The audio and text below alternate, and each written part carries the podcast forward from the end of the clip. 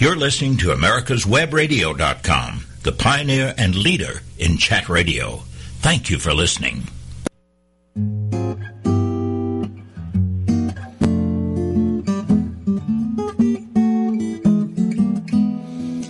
Welcome back to the Doctor's Lounge on America's Web Radio, sponsored by the Docs for Patient Care Foundation. I'm your host for this week, Dr. Mike Koriwchak. Thanks very much for being with us today um, here in the Doctor's Lounge. Uh, this is a certainly an interesting time in the history of healthcare. There have been some times in the in the almost three years that we've been on the air where things have been quiet and it's been a little bit of work to find material. Not so these days with so much going on and, and things changing almost daily. The good news is uh, there's no shortage of things to talk about. The bad news is is that you can't prepare for a show very far in advance because things change so rapidly that what you prepare for three or four days before is obsolete by the time it's time to go on the air. So, uh, as we talk about what's going on in healthcare legislation, and we talk about uh, what we've called for today's show the post mortem in doctor metaphor, uh, on the uh, American Health Care Act. Uh, I've got uh, one of my favorite folks to have on, Mike Hamilton uh, from the Heartland Institute, is going to help us try and uh, unpack this and and dissect what's going on. Mike, thanks again for rapidly becoming one of our regulars here, which makes me quite happy indeed.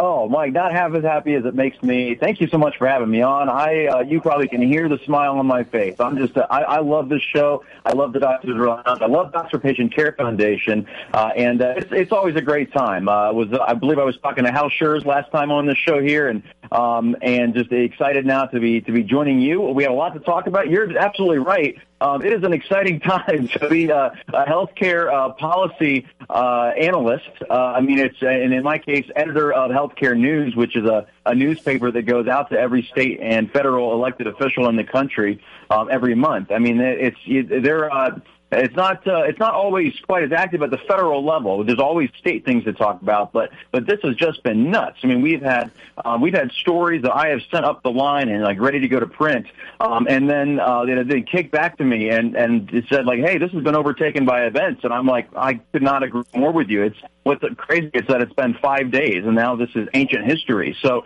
uh, it's it's a blast to be with you, and we have a lot to talk about today.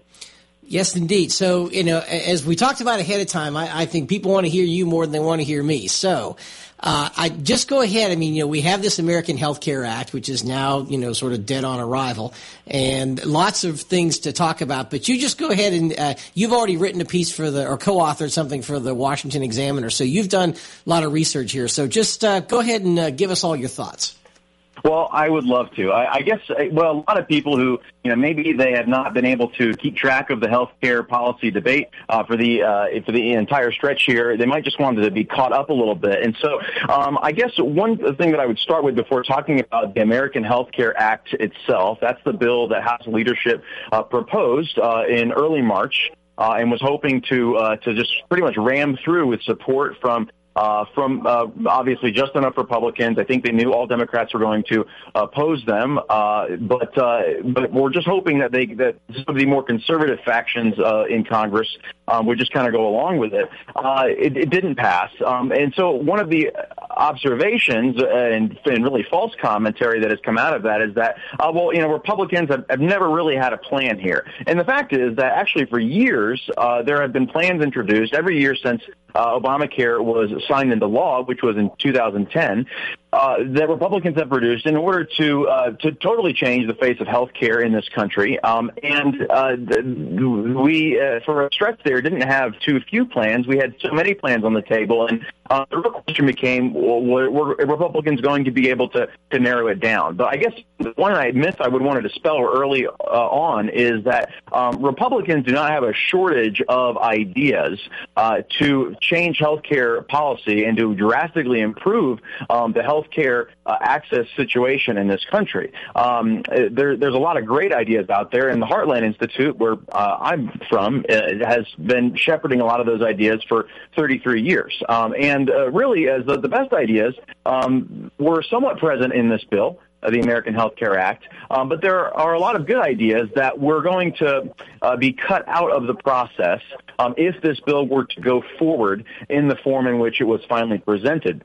Um, and so, uh, essentially, uh, the, the, I think the easiest way to understand one of the, the biggest flaws of the American Health Care Act um, is, uh, is, first of all, that it left a lot of the Obamacare regulatory structure in place.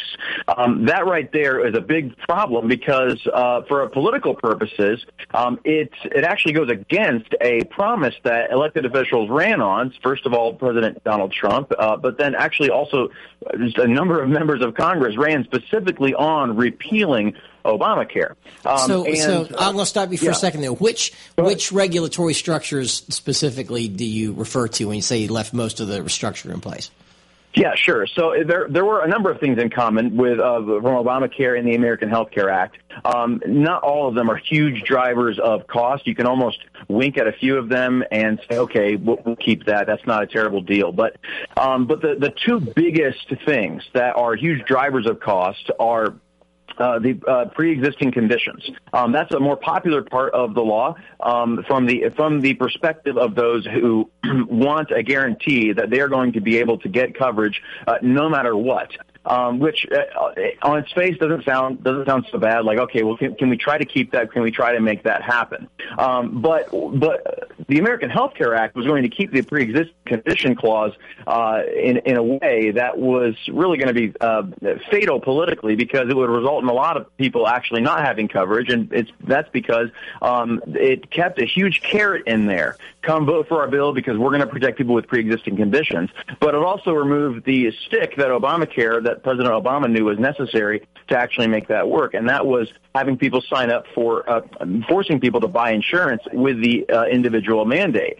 Well, Congress, uh, with the American Health Care Act, would have repealed uh, the individual mandate, and that's a good thing. But when you repeal the individual mandate, then uh, it also means that it's going to be uh, that you need to put some sort of a sunset clause, some sort of a restriction on uh, the part of the law that says that anybody can come and buy insurance no matter when they get sick. Just come one, come all. Uh, even if you even if you wait uh, until you're you're dreadfully sick and you haven't paid a dime uh, in insurance premiums, um, just come and, and sign up for insurance, and you'll get essentially free health care the rest of your life.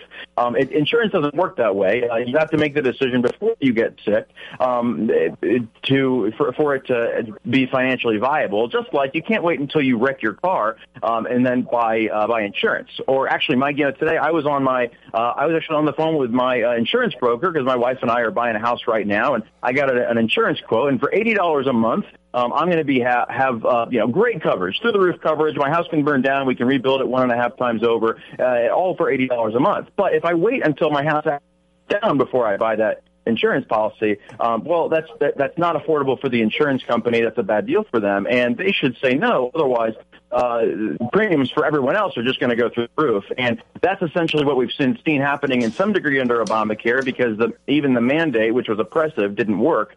Taking the mandate away and then still requiring the, the federal taxpayers to um, give everybody uh, unlimited insurance no matter what um, was a, a big problem that the American Health Care Act didn't get rid of.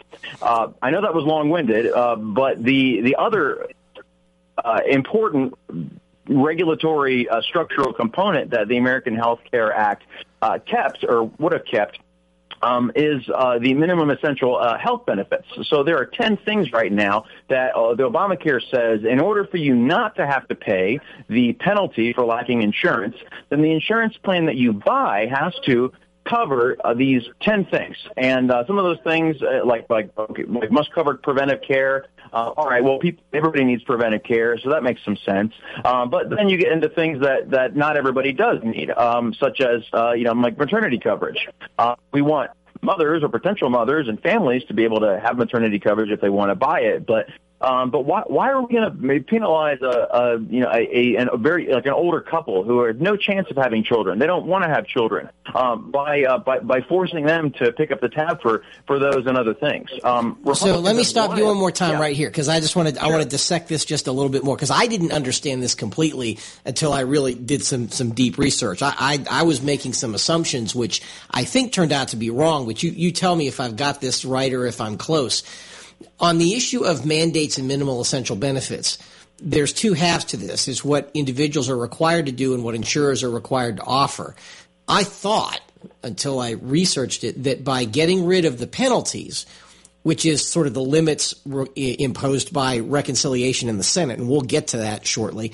Um, that you couldn't really repeal the regulation itself. You could only make the fine zero or negligible.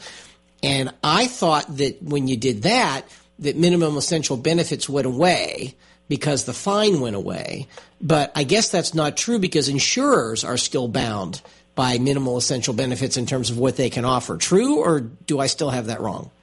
Yeah, no, I, I think that's essentially right. And just and just to be clear, like uh, your listeners probably know that Obamacare is still in full effect, and so none of this has changed. What we right now have is a very bound up insurance market to where you don't have the ability to go out there and buy these plans. Um, uh, these plans that would be much much cheaper. Um, but had the AHCA passed, let's just assume, had it passed, House, Senate, President signs it you still wouldn't you'd still be stuck with minimum essential benefits not because of what you're required to buy but because of what the insurers would be bound to offer yeah, yes. That, my understanding is that that was one of the principal objections of the House Freedom Caucus Chairman, Representative uh, Mark Meadows, is that uh, is that although the restriction, the requirement, the fine would be lifted uh, on individuals, um, that uh, the the market would not truly open up because there would still be uh, limitations on uh, what the insurers could actually uh, go ahead and offer. And uh, Mike, and that that's actually a key point because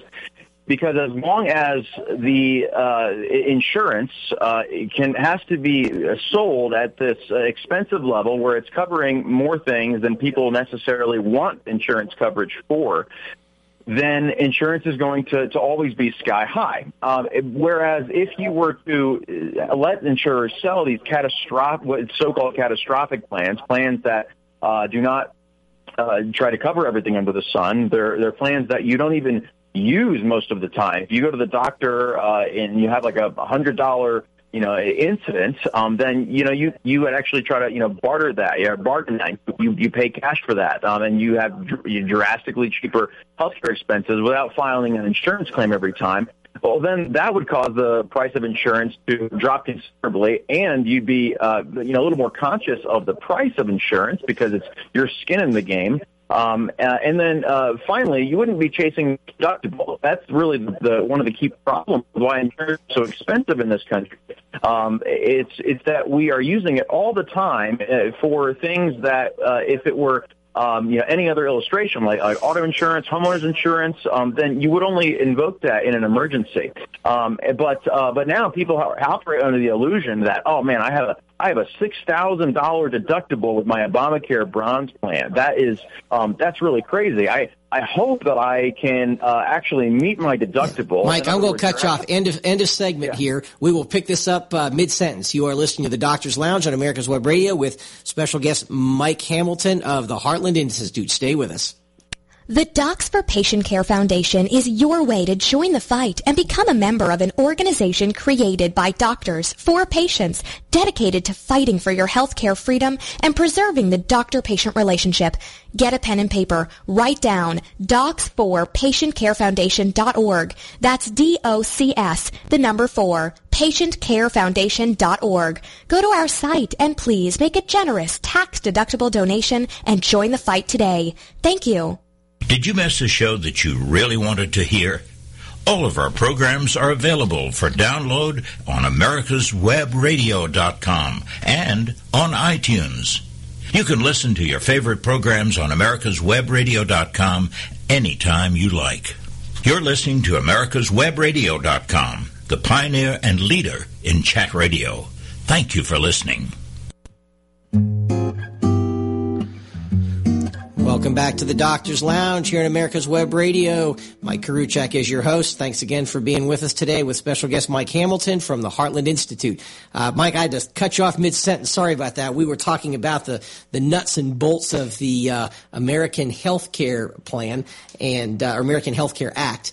And uh, we were just in the middle of talking about, uh, you know, what happens. I guess in, in net effect, tell me if you agree with this, but all this stuff we're talking about so far sort of accelerates the death spiral because by removing what little incentive or what little penalty there is to buy insurance, you're going to have more people, more healthy people walking away. And uh, this thing's going to go down even faster than it was with Obamacare the way it is. True.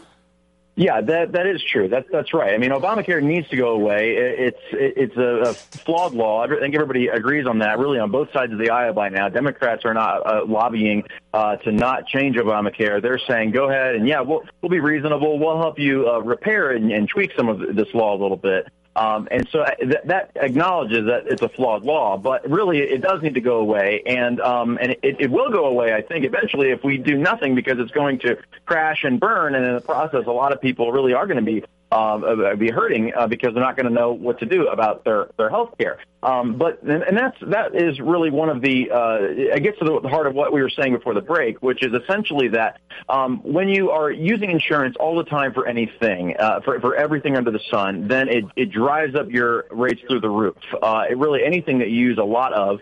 Um, it, that's you're, you're essentially creating more demand for it, uh, and it's uh, you're, you're going to be paying more for it. And that is one of the flaws that the American Health Care Act um, kept at its core is that it did not do what really conservatives have debated about about this back and forth for years. Um, it didn't do what uh, what I think many conservatives and certainly lawmakers at the state level that the Heartland Institute is always talking with um, want to see happening. Uh, in other words, it did not focus on getting people actual more health care and instead focused on uh, this conflation of health care and health insurance. And it basically contained um, not an individual tax penalty like Obamacare, but it replaced it with a premium penalty um, that was designed to, to make sure that you once you buy insurance, you never you never leave the insurance market. You're and, talking uh, about that thirty percent penalty that they were. Yeah, that, that, that wasn't nearly enough, was it? I mean, no, it, it, it wasn't enough in one in the sense of that's not a big enough motivation to get people to buy insurance if, if they don't want insurance. Right. I mean, and, and at the same at the same time, like it's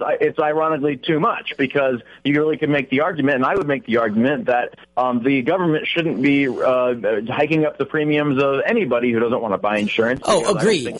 I'm, I'm just saying if you if you buy the argument that you have to create some sort of arbitrary barrier, you and I both agree that's the wrong approach but it's uh, you know it's I think John Goodman argue, uh, argued in an article in Forbes that said, look, if that's what you're going to do, you know, no one's going to worry about a 30% penalty if they have access to 100% of the premium every year. They don't have to pay it.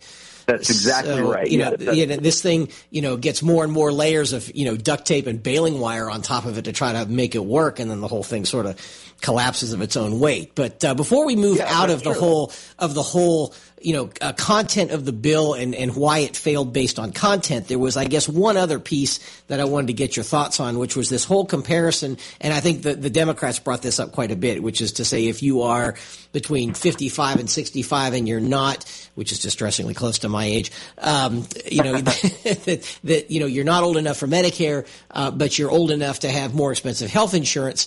That that the difference between Obamacare as it sits now and what the um, American Health Care Act was going to propose was a, a serious drop in the level of support and a serious increase in the amount of premiums that folks like that have to pay.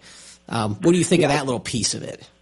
Sure. So I, I mean, I agree. That's that's a real difficulty of it, and I would just say that it's not as if Republicans had uh, had no idea about uh, how to help the people in that that age that you are uh, maybe maybe fast or not so fast approaching the, the 55 to 65 uh, range there. Um, but they, they do have ways to deal with that. A Representative Price's bill uh, would have dealt with that. Um, and uh, Speaker Ryan said, well, this is a lot like uh, Secretary House Health Secretary of Health and Human Services uh, Chief uh, Tom Price.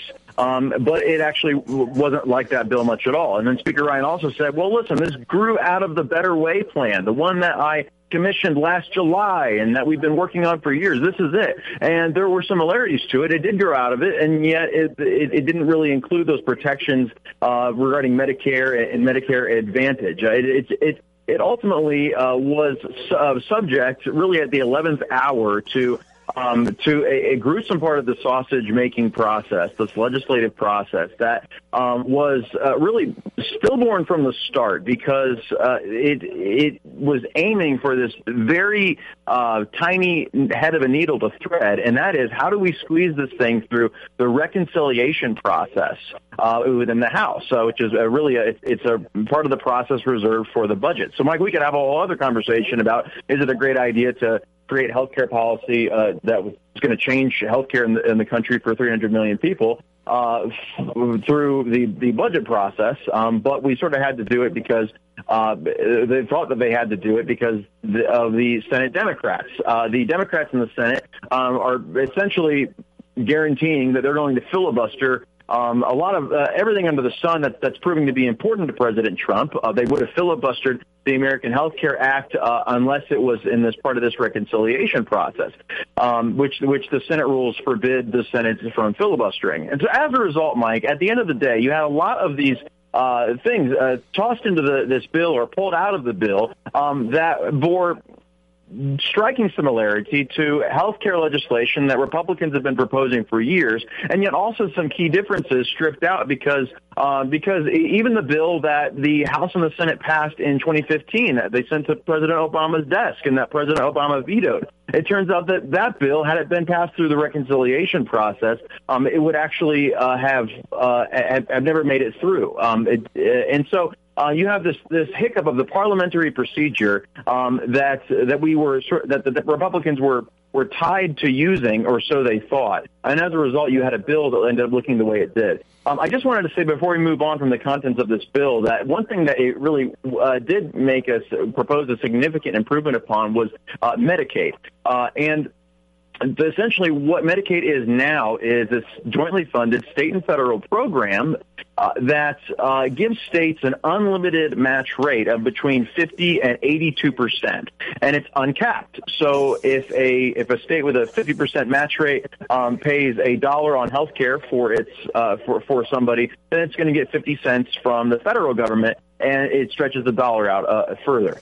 Uh, well, they can they can. That's true. No matter how much they end up spending on their Medicaid program, and uh, what this would have done is actually give a per capita uh, cap. So um, it would actually uh, limit the amount of federal dollars that Washington sends to the states um, based on a per enrollee basis, and that would have that would have actually saved um, a lot of money. Uh, it's, it's, a form of a block grant, uh, and block grants Republicans have called for for decades. Uh, it's essentially another form of a cap, um, and it's a way to give states an incentive not to spend as much money as they can on Medicaid in order to get more federal money, but to actually uh, limit the pot and say that you know what you you have an incentive now to make your program uh, run more efficiently because uh, you you're, you don't have this unlimited gravy train from Washington. So um, that that is an improvement. I do think that there are other ways that we could improve upon Medicaid, uh, and uh, do been some writing about those lately. But um, that's another really key part that we should mention about this bill. Okay, so uh, perfect segue because I wanted to go from content to strategy. So, so what do you say to the folks who say, "Look, we should have taken a half a loaf of bread," as the saying goes.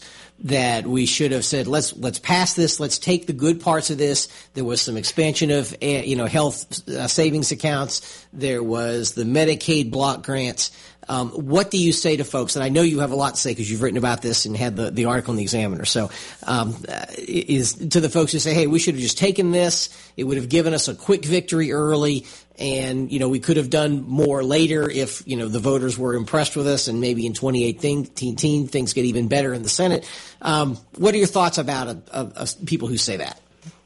Sure. Well, I, I guess I, I don't like to use the self-fulfilling prophecy uh, fallacy too often, but I, I do think there's something to be said for the fact that, uh, you know, two weeks ago, uh, there was uh, the, the debate was open as to, well, what strategy should we have used here? Uh, we, uh, may, maybe the House caucus could get behind this um, uh, you know, listening to their constituents back home. You know, maybe maybe they could they could do this. But the fact is that now it's very clear that this bill was opposed early on, but then it was dramatically and overwhelmingly opposed, not just by uh, one faction in Congress, um, but by also also by the more moderate uh, group that uh, has a kind of a funny name. It's the Tuesday Group. Yeah. Um, and so you had moderate and centrist Republicans, but also you have really like conservative, more libertarian leaning Republicans that were lined up against this thing, against the, the, I guess the, the mainstream Republicans that were okay with it. So so it's it's not as if um, only one faction killed this. There are people on both sides, not of the aisle necessarily, referring to Democrats, both sides of the, uh, I guess, just within the Republican spectrum that um, that really oppose this thing. Uh, I do think that it was uh, flawed to try to pass a bill that was so uh, resembled so much um, the uh, the Affordable Care Act in the ways that it did, despite the many uh, ways it would have improved upon it. I think Medicaid would have been the greatest improvement upon it. Um, the, the repairs that it would offer there and capping it. Um, but uh, ultimately, uh, what I what I didn't buy about the American Health Care Act strategy was the fact that it was going to be happening in three phases. Uh, so essentially, I don't, uh, your listeners may remember, Mike, that uh, when the bill was released, then it was just a matter of hours when you know people start, you know, they get their hands on this and they're going through this, going, well, okay, I see some good things, but but I don't I don't see nearly enough. I wouldn't really call this a repeal of Obamacare. Folks started calling it Obamacare light out of the gate, um, and so the response that that uh, the GOP leadership released after that was, well, you're only looking at part one. This is phase one, and we have phase two and phase three that would come after this one. And they explained that a little bit because nobody had really heard that before. Didn't know there was a second and third phase, and I think maybe had some doubt that the, that this wasn't just the, the leadership um, trying to, to, to cover their their tracks here.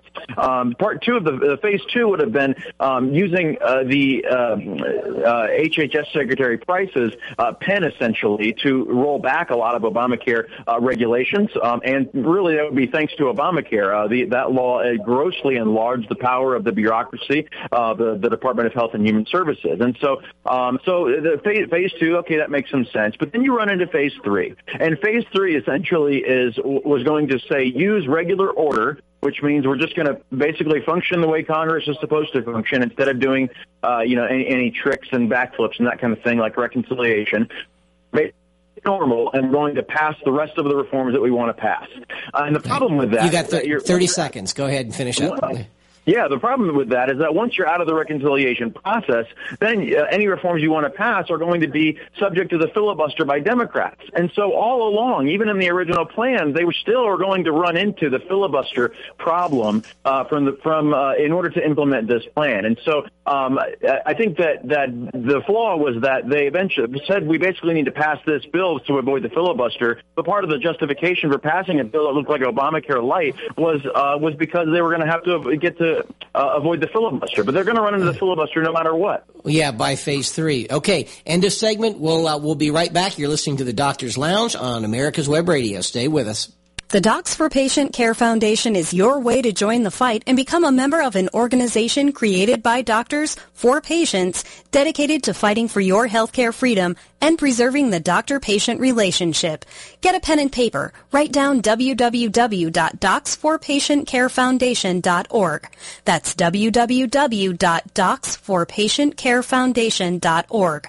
Go to our site and please make a generous tax-deductible donation and join the fight today. Thank you. Did you miss a show that you really wanted to hear? All of our programs are available for download on americaswebradio.com and on iTunes. You can listen to your favorite programs on americaswebradio.com anytime you like. Perhaps you are struggling to cope with the disease of addiction. If not, you probably know a family member or friend that needs help in battling the cravings and the personal and professional damage done by the effects of drugs or alcohol. Get a pen and paper and be ready to write down the following. These are the issues that the trained staff at the Atlanta Healing Center address and treat every day. Their doctors and counselors with over 40 years of practice in the field of addiction can treat the suffering individual in a thoughtful, compassionate, and experienced manner and guide him or her along the path to recovery. So call 770-696-9862 and speak to a knowledgeable staff member about how you or your loved one can be helped to enjoy a better and healthier life. More information is also available on the website at www.atlantahealingcenter.com. You're listening to americaswebradio.com, the pioneer and leader in chat radio. Thank you for listening. Welcome back to the Doctor's Lounge. Koriwchak here is your host for this week. Thanks for being with us with special guest Mike Hamilton from the Heartland Institute. We are doing sort of a post-mortem, uh, an autopsy, if you will, here in the Doctor's Lounge of, uh, of the American Health Care Act. Uh, why it failed from a content standpoint, from a strategy standpoint, and then, of course, the natural question after that is, what do you do next from a content standpoint, from a strategy standpoint? So, um, Mike's kindly agreed to sort of review a little list I came up with, sort of the seven deadly sins of the AHCA, not so much from a content standpoint, from from a strategy standpoint.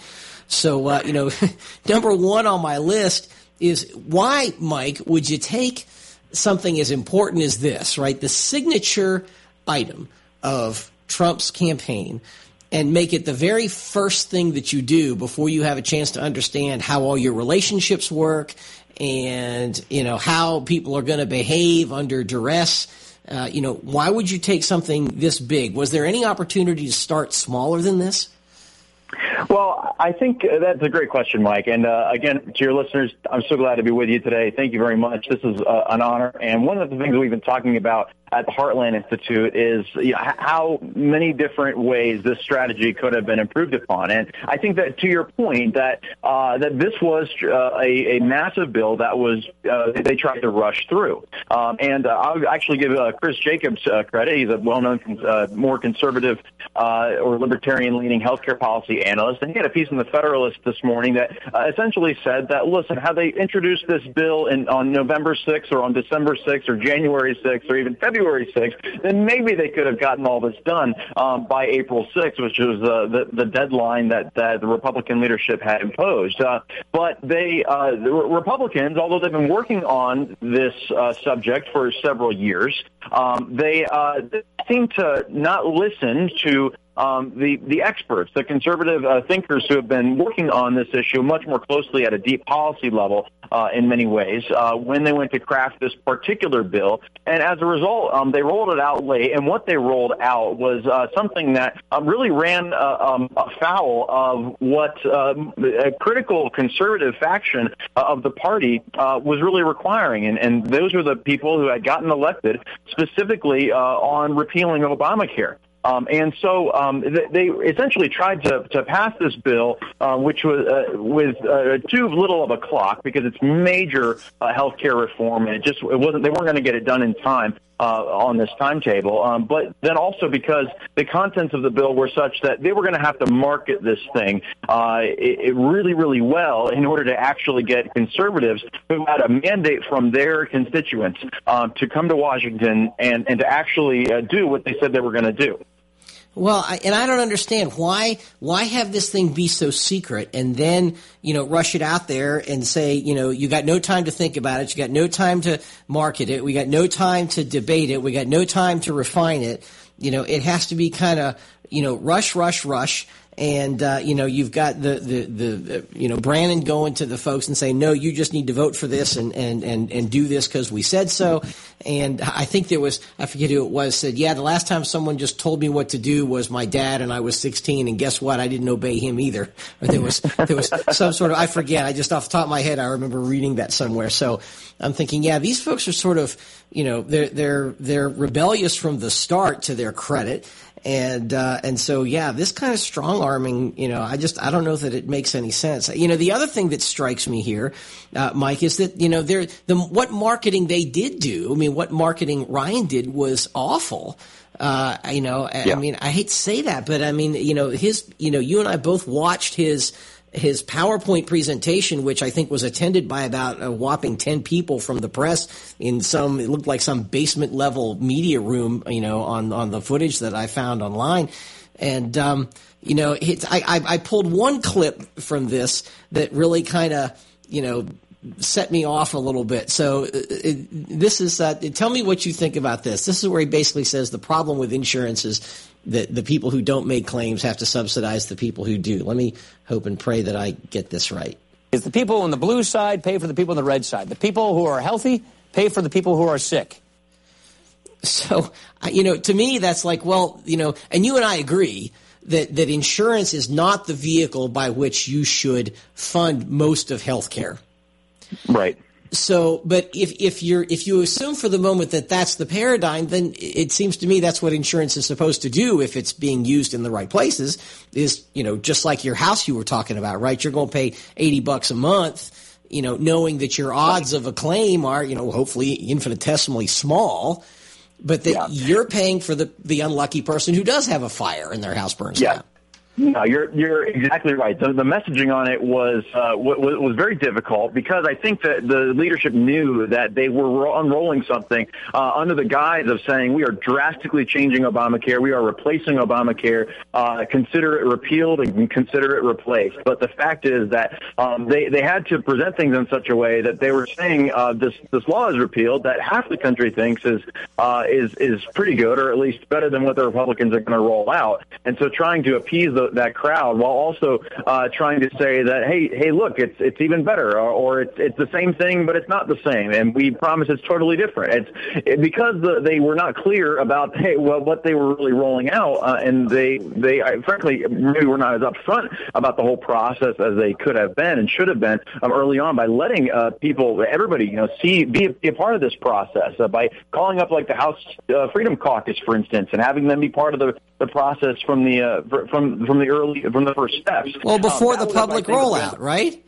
Yeah, or, or a public rollout of it, right? Having a long debate on this process. I mean, I mean, uh, the, the Democrats took forever to get Obamacare uh, into its actual uh, form in which it finally passed, uh, and it was at several several different attempts. Now they did ram that through um, the reconciliation process uh, as well, um, but they, uh, but they, or, or rather they. Well, they had the they Senate, had sixty which, votes in the Senate, right? I mean, you're right. They had they had, and I, there was an article written by Tim Norbeck about that. That the unique circumstances. I mean that was the whole thing with Al Franken becoming the 60th senator and Ted Kennedy passing away, and um, yes. and then uh, Scott Brown getting elected, but he didn't get sworn in until January, so they passed it Christmas Eve. All that crazy you're, you're, stuff, right? right? It's crazy, yeah, and, and I didn't speak about that. They didn't pass it through reconciliation, but they did have this ran it through process where they they, they couldn't afford to send it back to the Senate um, after they had passed it that initial version of it, which was really supposed to be a draft version, because they didn't they didn't want to open it back up to the Senate where it could get defeated um, or at least get filibustered by Republicans. And so it was uh, it, it's it was uh, Obama was passed after a long debate, uh, and they still didn't get it right, and, and they ended up ramming it through certainly Republicans uh, only giving themselves a couple of weeks essentially to get it together and then ram it through. Uh, it just seems like actually uh, it may have improved upon Obamacare, but it didn't improve upon Obamacare's process of actually becoming legislation. Exactly. That's when they, as secretive as it was, that's what it reminded me of was Obamacare, and then even you know Hillary Care 25 years before, where it was all secret till it was till it was rolled out. But let's let's circle around to this whole concept of reconciliation because that was their excuse. Right? The, the excuse yeah, was right. we can't, you know, we can't do interstate commerce with insurance. We can't, you know, actually repeal minimum essential benefits, et cetera, et cetera, because right. it's going to get because it's going to get stopped at the Senate parliamentarian, presumably. Uh, that that right. we have to accept those limitations up front, and uh, there there there would have been other better ways of dealing with that. Uh, so, uh, and I know you've got some thoughts on that. So go ahead. Yeah. No, I, I sure do. Yeah. Well, you know, for, first of all, and we were talking a little bit about this in the break. It, it, it, the excuse from the get go is we have to do it this way through reconciliation in order to avoid the Senate filibuster. Um, which the, because Senate's not allowed to filibuster a, a bill that's passed through reconciliation. Um, and yet, at the same time, then it, was at the 11th hour when it looked like it was all falling apart um, that the Senate parliamentarian essentially comes out and says, "Actually, you can tackle, you can, you can repeal more of Obamacare than you have than this bill would repeal, and still get through reconciliation." I mean, that right there uh, pretty much uh, was very vindicating for the conservatives in the House Freedom Caucus, um, a group of uh, amounting to uh, really pushing 40 people. It's a little bit of an amorphous group. Um, but uh, that was very vindicating. But they've been saying all along, you, you need to repeal more of this. And the Freedom Caucus wasn't uh, saying that you need to absolutely ditch this bill. They were, I think, it sounds like they they were getting really close uh, and were were held uh, held away by a few different things. But this this bill might have passed had they made some of those concessions. But well, heck, I would have, like we talked about in the break, Mike. I would have pulled the emergency cord and stopped the train when the parliamentarian yeah. said, "Hey, you might have more wiggle room than you think." Um, right. You know, I don't even know what provoked uh, them to say that. I would have been like, "Okay, we're gonna find this person," and you know, that never seems to get named publicly, right? We don't know who they are, and say, "All right." What's the deal? what are you going to let us pass and what are you going to stop? And, you know, take a couple of weeks and explore those limits. Um, or maybe they just didn't want to. Who knows? No, you're you're you're you're absolutely right, and that that sort of leads to what I think uh, the the strategy maybe should have been from the beginning, and it's forgive me if it's a little bit cynical, but I'm coming from this uh, from uh, from this from the perspective that uh, the Senate Minority Leader Chuck Schumer, uh, a Democrat, has said that they're going to they're going to filibuster uh, even Judge Neil Gorsuch, uh, the uh, President Trump's uh, uh, nominee for the Supreme Court. Well, it, Gorsuch did extremely well uh, in in the vetting by the Senate, uh, and so uh, I mean he he really it was really something to to watch and to read about. Um, he, he he gave great answers. He threaded uh, the needles really well, and this guy's gonna this judge is gonna get filibustered. This is this, for somebody who answered the Senate that well to still get filibustered. Well, it just really sets the table for um, for it makes it seem like Democrats are going to be filibustering um, just about anything they can, uh, and it's going to be a long four years. And so, in order to get Gorsuch confirmed, I really think that what the, the Senate is going to need to suspend the filibuster uh, it, it, for the purpose of getting him confirmed, and that's called going nuclear. And frankly, if you're going to use the nuclear option, um, once and like right now in the spring of 2017 in order to get uh, President Trump's Supreme Court nominee confirmed, then why not use it twice in spring of 2017, um, back to back? Uh, and and you know, it barely makes another news cycle here because you're you're you're doing it anyway. You're already going nuclear uh, in order to get actual, true, real health care reform passed. I think that that, that would have been um, a strategy. It wouldn't have it wouldn't have been popular with it, with everybody, um, but that's exactly the point. Is that uh, no matter how popular, no matter how good, uh, how successful the, uh, a law, a bill is that is presented that's going to repeal Obamacare, it is going to be pilloried. It's going to be destroyed. It's going to be the Democrats are going to try to eat it and all of its supporters alive, no matter how good or bad, because they have pinned their hopes to uh, to, to stopping uh, every Republican improvement um, uh, that would that would change the Affordable Care Act in any meaningful way. And so you're going to be hated no matter what for whatever uh, Republican uh, health care bill you pass. Well, so you and, well if, embrace that early on. If memory serves, and and we'll just cap off the segment with the last couple of sentences here because we're about 15 seconds. Is uh, Harry Reid set the tone for this? No. I mean, That's right, you yeah. know, with with not with Supreme Court justices, but uh, I think circuit court judges or or, um, or, federal court judges that uh, that, that the filibuster was uh, was was done away with. So they only have themselves to blame. Uh, we'll pick this up. Uh, you are listening to the Doctor's Lounge on America's Web Radio. Special guest Mike Hamilton, Heartland Institute. Stay with us.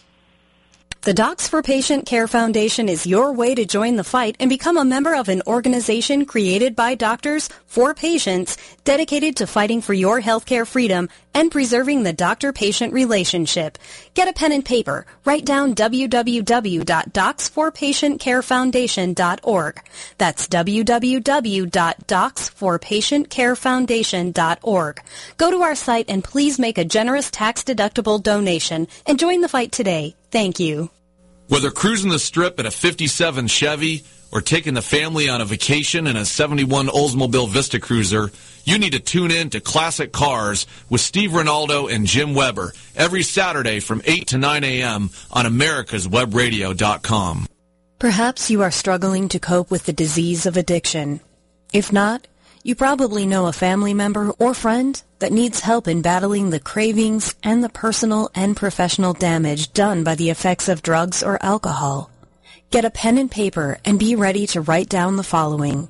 These are the issues that the trained staff at the Atlanta Healing Center address and treat every day. Their doctors and counselors with over 40 years of practice in the field of addiction can treat the suffering individual in a thoughtful, compassionate, and experienced manner and guide him or her along the path to recovery. So call 770-696-9862 and speak to a knowledgeable staff member about how you or your loved one can be helped to enjoy a better and healthier life.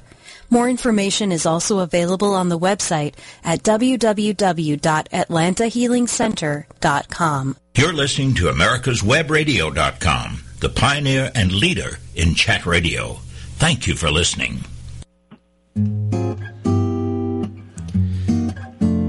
Welcome back to the Doctor's Lounge, segment four. Thank you so much for staying with us. Koriwchak, your host this week. Dr. Scherz will be back next week his, in, in his inimitable self, and he's got some, uh, had some real adventures I hope he shares with you next week. But uh, I am here talking with Mike Hamilton from the Heartland Institute, and we were talking about uh, his strategy uh, for what we should do the next time around. And I think it has to do with uh, doing some serious tinkering with the filibuster. So, uh, Mike, tell everybody sort of how that works and what it would take to actually do it. Well, I would be happy to. Essentially, the filibuster is probably the the uh, one of the more interesting parts of American governing and politics that people will probably assume is part of the U.S. Uh, the United States Constitution, but it's actually not mentioned in the Constitution. Uh, the filibuster is a Senate rule, um, and when it's said, people might you know conjure up uh, the, a movie they probably had to watch in high school at some point. Uh, Mr. Smith goes to Washington, where he pulls this all nighter and he's reading things like David Copperfield or Moby Dick from the House floor or the rules of playing cards. Uh, and it's this, it's this uh, really uh, headline catching stalling technique in order to prevent the majority party from pushing legislation through that, um, that a minority uh, w- would oppose. Uh, but the minority can't uh, vote down the legislation if it comes up for a vote. And so what they do is they try to prevent prevent the the the bill from actually coming up for a vote. And if the person sits down uh, and they uh, before they yield the floor,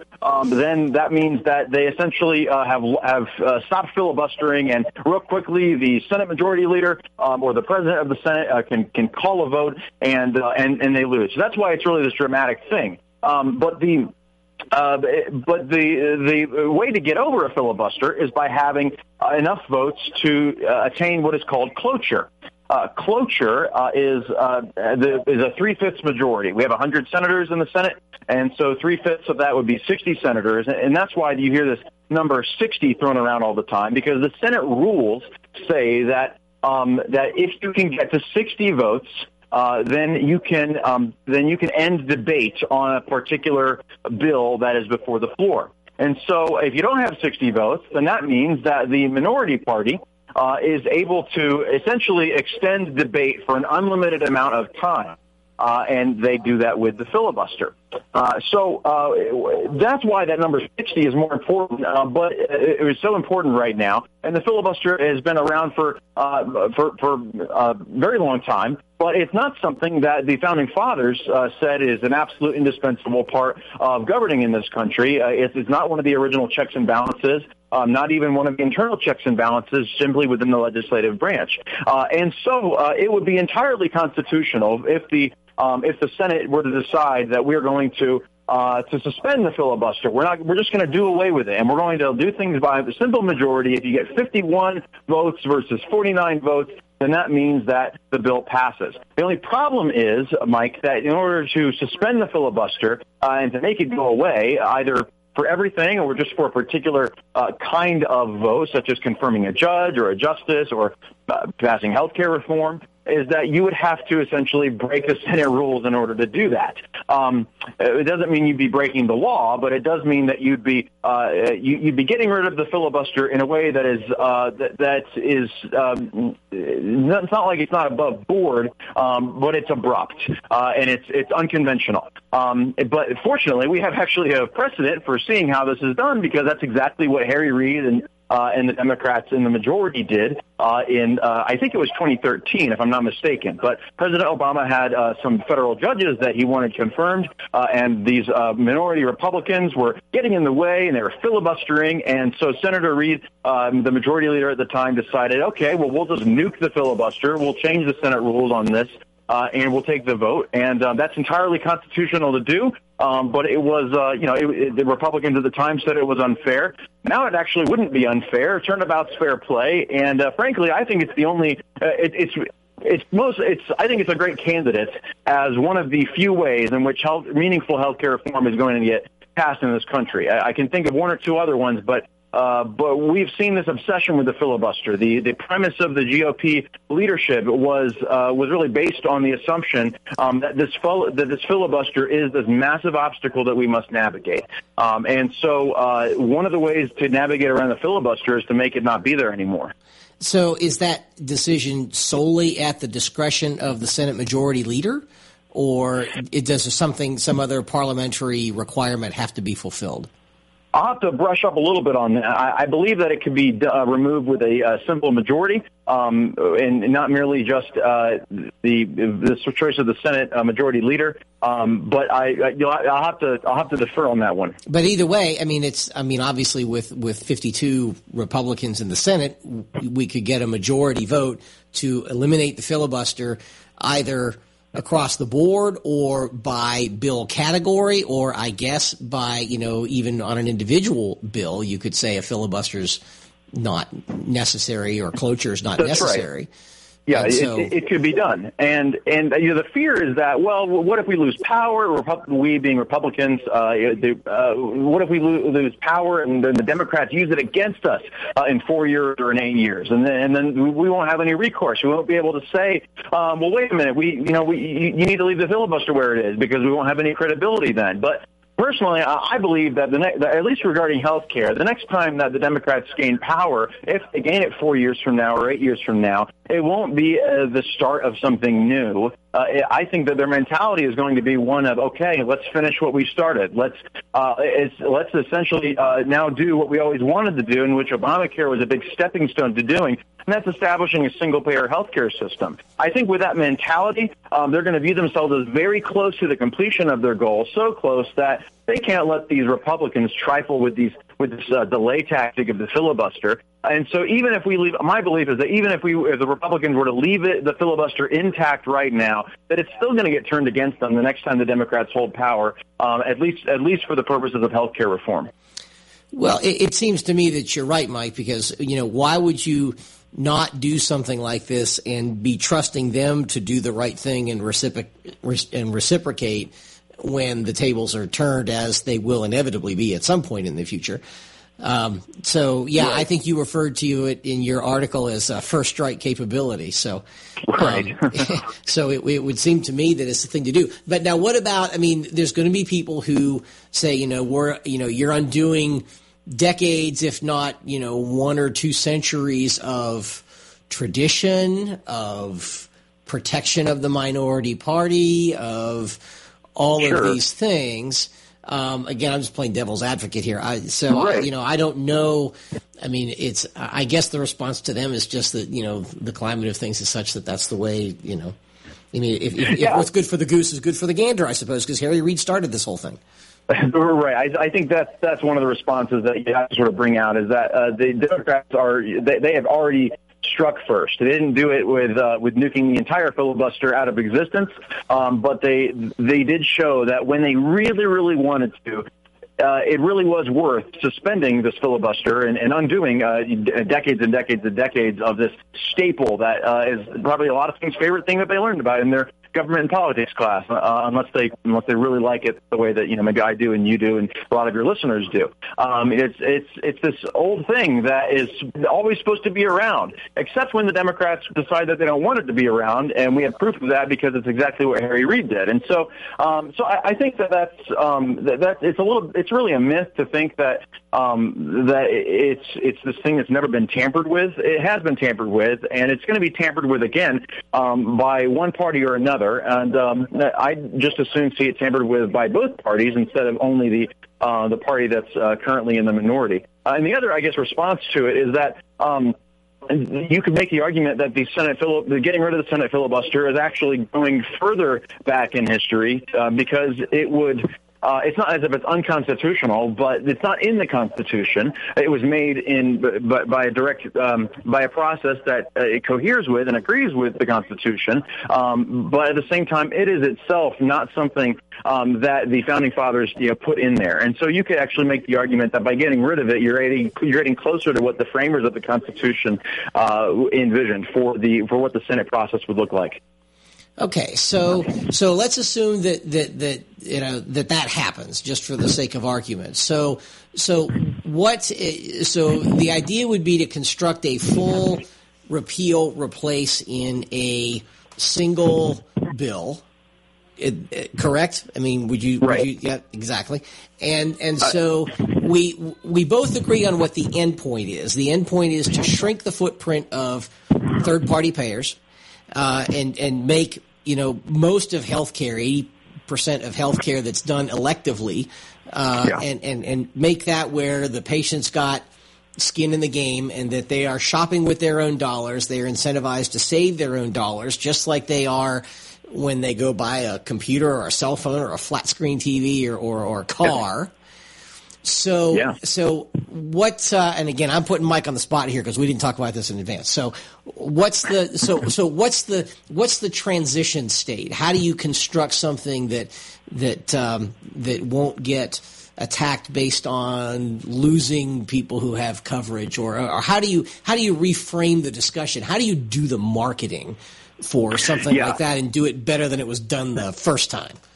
Sure. Well, I, I think that we it's not difficult to beat that standard of how we can rise on the marketing uh, part because Yeah, that's, that. that's a pretty low bar. But but I do think that what we need to do and what the Republican Party is going to need to do is change America's view of health insurance, which is I think not an easy task. However, I personally have found, and, I, and I've been focused on healthcare for you know, about a year and a half, just like focused on healthcare and only healthcare, and and already I've just found that wow, as much as as ingrained as people people's view is of how health insurance works, they think they have to use it all the time for everything, and that um and you know that they're they're going to die or their loved one's going to die essentially, or, or go or go broke and, and uh, you know be in a gutter for the rest of their lives if they don't have health insurance.